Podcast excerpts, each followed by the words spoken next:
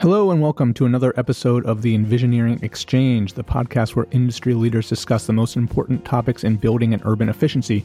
I'm your host, John Sheff, Danfoss's Director of Public and Industry Affairs, and you can subscribe to our show on Apple Podcasts, Spotify, SoundCloud, or wherever it is you get your podcasts. Today's topic is energy as a service, and I am really excited to talk with our guest, Sasha Wedekind. Sasha is a managing consultant and senior research analyst with Guidehouse Insights, uh, where she leads the firm's building efficiency and decarbonization service. Sasha, thanks so much for joining us. Please tell us a bit about yourself and your work at Guidehouse. Thanks so much for having me on, John. It's a pleasure to be here. I lead our market research on decarbonization in the built environment. And as part of that, we cover underlying energy efficiency and electric technologies such as HVAC, as well as different contracting models for energy efficiency and energy infrastructure upgrades. We have been covering the ESCO market and performance contracting for over a decade now and started covering the energy as a service space about five years ago. And overall, as a firm, we publish regular reports on energy as a service, including market sizing, forecasting, based on really extensive primary and secondary research with solution providers and customers. So excited to be talking about this exciting space today. Yeah, it really is exciting because there's a lot going on and people are using this model in lots of different ways. But let's back up a little bit. Explain what you mean by energy as a service and how is this different from what we traditionally think of as energy in commercial buildings? Yeah, absolutely. And I'm glad that we started there because depending on who you ask, their definition of energy as a service varies quite a bit. But overall, we've been seeing quite a bit of convergence around a common definition of energy as a service that is now being shared among the majority of different vendors and customers that are out there. Overall, we think of energy as a service essentially as a contracting model for energy efficiency, energy supply, or energy infrastructure upgrades that emerged about 10 years ago and has really picked up steam in the past three or five years. So the model enables customers to realize energy savings and upgrade their infrastructure without any capital outlay. Instead, they are paying out of their operating budget, which typically receives off of the balance sheet treatment. And the beauty of this model and why it's getting so much attention is that the customers can avoid debt or capex spending while transferring performance risk to the vendor. So the vendor guarantees outcomes over the duration of the contract, such as energy efficiency and savings, but also increasingly energy supply and resilience. And uh, because the contract is structured as a services contract, it is creating a lot of opportunities for a wider group of customers and building types to participate in energy efficiency and realize these improvements. Talk a bit about what types of buildings are best suited for this. Who are the best customers for this? Who's really utilizing this right now? Overall, we're seeing uptake of this model across all sorts of different verticals. I think primarily it emerged among commercial and industrial customer types, but now we're seeing increasingly MUSH verticals participating as well, specifically education and healthcare. And, uh, you know, customers of all different sizes are participating as well, from large corporations with a portfolio of buildings such as, for example, healthcare campuses or huge chain businesses, to even smaller businesses such as retail or restaurants or nursing homes. And who are the major players in this from the energy services contractors? There are generally, I would say, three different types of players in this market. There's a lot of energy as a service, you know, smaller companies or startups that essentially entered this market with a digital platform enabling their customers to usually implement lighting upgrades, HVAC upgrades that are now moving into more sustainability oriented, broader solutions, including solar and energy storage.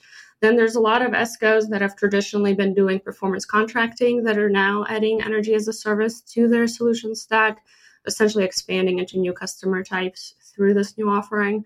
And then utilities as well. A lot of utilities have bundled energy as a service offering on top of their just core energy supply business to serve their customers in new ways. You hit on a lot there, and I want to parse it a little bit. When we talk about these energy performance contractings, that's really a model where a company will go in, provide the capital to upgrade a building, whether it's lighting or HVAC or, or whatever, and then share the energy savings with their customer. But there are also other models that include a fixed cost, right? Mm-hmm. Can you talk about the differences there and who's a better fit for which one? Sure. Well, performance contracting has been incredibly successful in MUSH customer verticals because there's been a lot of regulatory support. These clients are very credit worthy, you know, they have long term planning horizons. So, performance contracting has been a very successful model. It hasn't been as successful in the commercial sector because a lot of commercial sector customers typically tend to think of performance contracting as too long, too complicated, maybe a bit too inflexible for their needs. And this is why energy as a service is really gaining traction in that market. The models are really quite similar. In the most fundamental sense, it's the savings that are being shared between the vendor and the customer. The key difference in energy as a service is that it's paid out of their operating budget and therefore has the potential to not impact their balance sheet, which is critical for a lot of these verticals. Yeah. And there are some models here where the actual provider of the energy as a service will own some of the infrastructure. Is that right? Yes, absolutely. Actually, we see that in the majority of cases. This is kind of considered to be a prerequisite for a lot of energy as a service contracts because, in order for the vendor to guarantee these outcomes that they specify with the customer, they need to have control of these energy assets. This is also really important for that off the balance sheet treatment, essentially making sure that in the contract it's the vendor that maintains control for the customer to be able to not put these assets on their balance sheet. Yeah, and I think that makes sense. And you also mentioned utilities. What is their role here? They're getting into this space too, right? Yes, absolutely. Utilities have been some of the most successful players so far in capturing this market opportunity. Their energy supply business pretty naturally lends itself towards providing other energy services. So a lot of companies they've been, you know, bolting on these energy as a service capabilities on top of the energy supply services that they offer. And uh, utilities have also partnered to participate in energy as a service. A good example of that is Seattle City Lights program.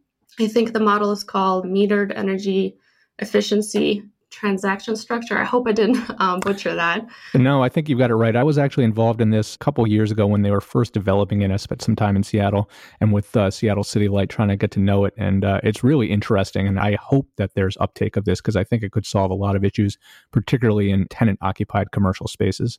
Absolutely. I think the potential there is huge, and I'm hoping that other utilities are taking note because it, the model really is a win win win for the utility, the building owner, and the vendor. The unique thing about this model is that the agreement is made between the utility, the owner, and the equipment and services provider and the utility benefits from you know reliable and at scale low resources. The building owners they save the money and renters costs do not rise. Essentially what happens is the utility passes the savings onto the building owner rather than the renter. So the renter continues to pay their regular bill, but then the utility is serving as the intermediary, essentially moderating these money flows from the savings to incentivize the owners to participate in the program.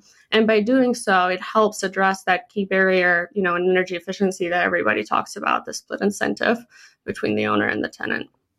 Yeah, and we've definitely talked about the split incentive on this show before and, and what a barrier it is. And I think this is a really innovative model. So basically, the tenant their energy bill stays the same as it was before the upgrade, but they're getting an upgraded building for no cost. And the building owner pays for the upgrades, but then he gets a long term contract that basically gives him revenue based on that upgrade. And the utilities is paying for a grid resource or energy efficiency in the form of a long term PPA. So that's kind of the win win win you're talking about. Yes, and for the owner as well, you know, they can market their building as more efficient and more sustainable, thus being able to attract more tenants as well. Yeah, absolutely. And I think as this model evolves, you could see, you know, right now the building owners are paying for the upgrades, but I think you could see investors come in and pay for these upgrades with a long term PPA that's providing revenue. Uh, I just think there are a lot of possibilities here. Absolutely. I mean, we're seeing a lot of interest in investing in green technologies, green projects. So I agree. I think there's a lot of potential there. Yeah, and Seattle City Light is a public utility around one city, but I'm hoping that an investor owned utility will recognize this model and pick it up at some point because I think then it will really get some legs. Definitely. We're seeing a lot of interest in energy as a service from utilities. I think a lot of them are watching this from a bit of a distance right now. But as the market evolves, as it becomes a little bit more mature, I think we'll see a lot more participation from a wider group of stakeholders. Yeah, and the utility business model is shifting so much. I mean, we could have a whole show just about this, but I think they're looking for new ways and new sources of revenue as they kind of go forward. And this could definitely be one. As you say, they've latched onto energy as a service in general, but I think new models there, like what Seattle City Light is doing, will definitely uh, attract them. In the last couple years, and we definitely talked in the show about building emissions laws in New York City and Washington, D.C. Is energy as a service responding to these policies as well? Absolutely. I think it's a little bit too early to tell, you know, what specific impact these regulations will have on energy services markets. But for example, in New York City, the first phase of the Climate Mobilization Act, I believe, requires buildings above 20 or 25,000 square feet to cut their greenhouse gas emissions by 2030. So that is already in nine years, right? And uh, a lot of these building owners will definitely be looking for financing options to facilitate the upgrades. And I would say it's very likely that they'll turn to energy as a service due to how you know comprehensive and flexible this kind of solution can be in meeting sustainability and uh, greenhouse gas reduction objectives.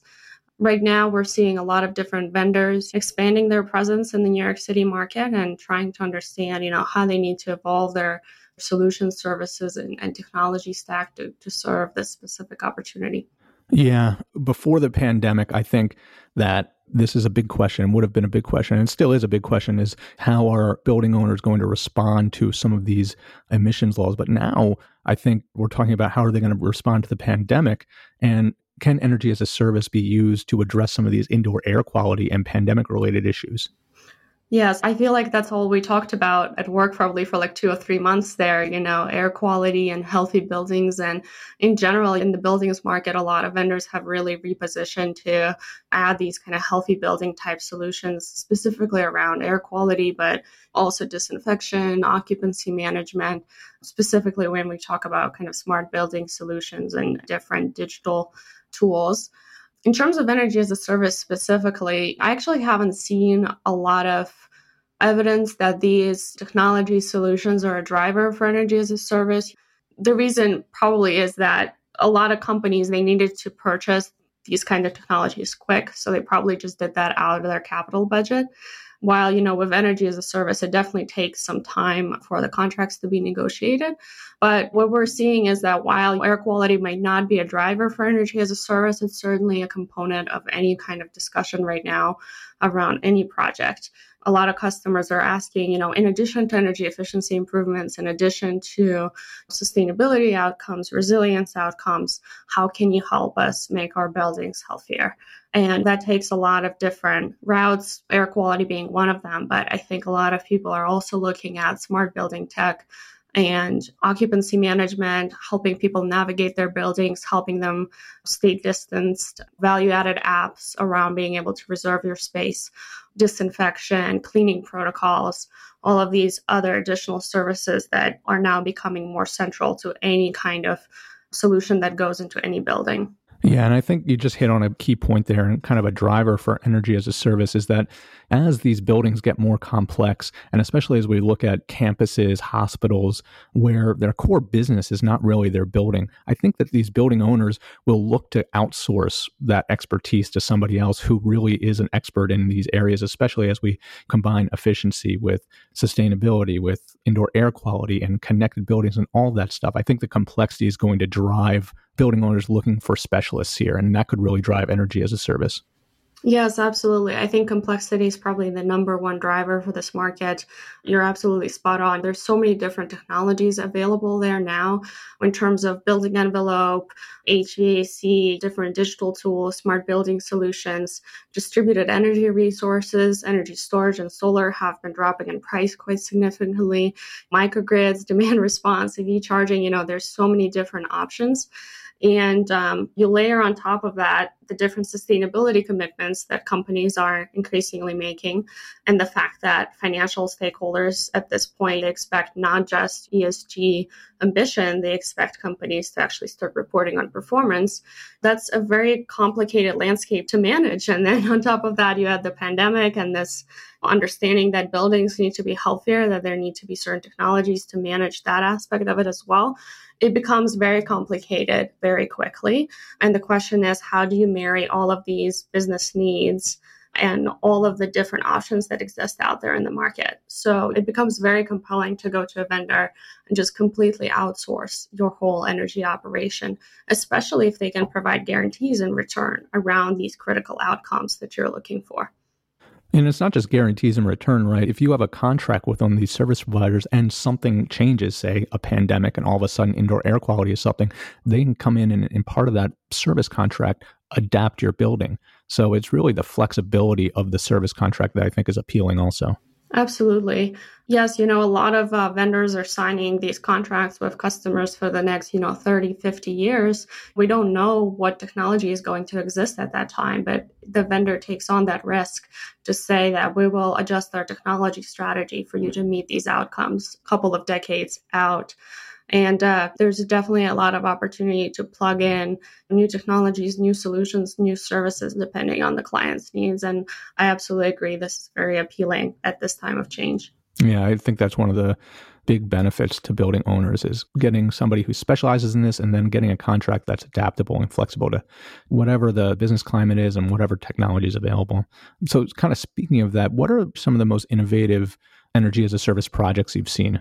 That's a great question. The most innovative projects, they typically wrap in a lot of different technologies. So they really look at the companies building an energy portfolio in a comprehensive way where they're taking care of efficiency upgrades, but at the same time, they're layering on on site energy supply as well as you know demand response or ev charging kind of really looking to the future in terms of what the future needs of the customer will be I think this is where the future of the market really lies. It's that move towards really turnkey integrated solution offerings, very much aligned with these sustainability mandates. And I think a lot of companies are realizing that opportunity and they're pivoting in that direction. They're building out all of these kind of comprehensive capabilities.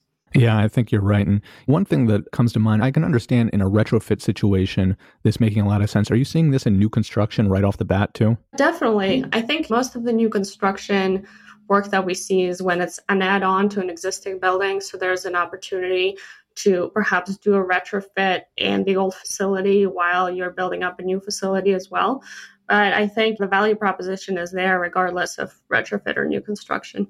Mm-hmm. Yeah, I think that's a really interesting uh, way to go with new construction too, and could give you, you know, make a new building even more flexible and adaptable into the future. As we wrap up here, we like to kind of take a forward looking approach and ask a forward looking question uh, to end. So, where do you kind of see energy as a service going in the next 10 years? Is it going to be about new technology? Is the business model going to evolve? What are you seeing and what do you think? I think we're going to see a really rapid growth in this market. It's still relatively small in comparison to some other contracting mechanisms that are out there. And there's just a lot of potential moving forward. I think it is going to be about new technologies, absolutely. Like I mentioned before, this definite move towards very comprehensive solutions. So there's a bit of a race right now in terms of who can develop the most comprehensive offering. And we'll see all the new tech being integrated and becoming more commonplace in a lot of projects. And I think key to that are probably solar and energy storage, but also EV charging, especially with the recent stimulus around EV charging stations. But uh, another trend that I think we'll be seeing is consolidation of definitions of energy as a service and also customers becoming more familiar with the model. Right now, there's still a lot of confusion in the market around what energy as a service means and what it is and what it isn't and how it's different from other contracting tools. But I think in the next few years, we'll see more comfort with the model. We'll see, you know, customers starting to put out RFPs for energy as a service, vendors finding more economies of scale in terms of how they do energy as a service, which will definitely enable that market growth moving forward. Do you think that this is still a place where startups can exist, or do you expect market consolidation with some of the larger players who are maybe incumbents in the uh, performance contracting space? That's a great question. I think the market is still pretty open. There's still a lot of moves to be made. Every couple of years, we publish an energy as a service leaderboard, and the latest one actually just came out right now. And the rankings changed quite a bit in just two years, and I expect that to continue. There's still a lot of opportunity, and I think there's a lot of room for new entrants and for existing market players to grow and solidify their market position as well. Yeah, I think you're right, but I do think that this is pretty capital intensive to get started. And So I've seen some of these startups like Sparkfund, for for instance, seems like a startup, but they are backed by some very large utility players. So I think you could see some of that activity. Yeah, definitely. There's a huge partnership ecosystem in this space a lot of um, like you said smaller companies that might not have a lot of kind of internal technology capabilities. They partner with utilities or escos around project delivery. There's a proliferation of white labeling platforms right now where different energy as a service vendors essentially sell their platform to a bigger company to be able to go to market. So there are definitely a lot of partnerships, and it is a key strategy for the market moving forward because as we move towards these more comprehensive solutions, partnerships are the quickest way to achieve that comprehensive suite of capabilities that is required to serve these large commercial clients. Yeah, and I think overall this is just a space to keep an eye on. You're right. I think it's going to experience a lot of growth and be able to introduce some really innovative technologies and some innovative business models too. So I think it's something to keep an eye on. Well, Sasha, thank you so much for joining us. This was a great conversation. I learned a lot, um, and I hope uh, you had a great time doing it. Yeah, absolutely. This was a lot of fun, and thanks so much for having me on. My pleasure. Well, that's it for this episode of the Envisioneering Exchange. Again, I'd like to thank my guest, Sasha Wedekind of Guidehouse Insights, for joining us. Don't forget to subscribe to the Envisioneering Exchange on Apple Podcasts, Spotify, SoundCloud, or wherever it is you get your podcasts. And lastly, if you enjoyed this episode, please don't forget to rate, review, and share with your network. Again, my name is John Sheff. I'm Danfoss's Director of Public and Industry Affairs. Thanks for listening, and we'll talk to you next time.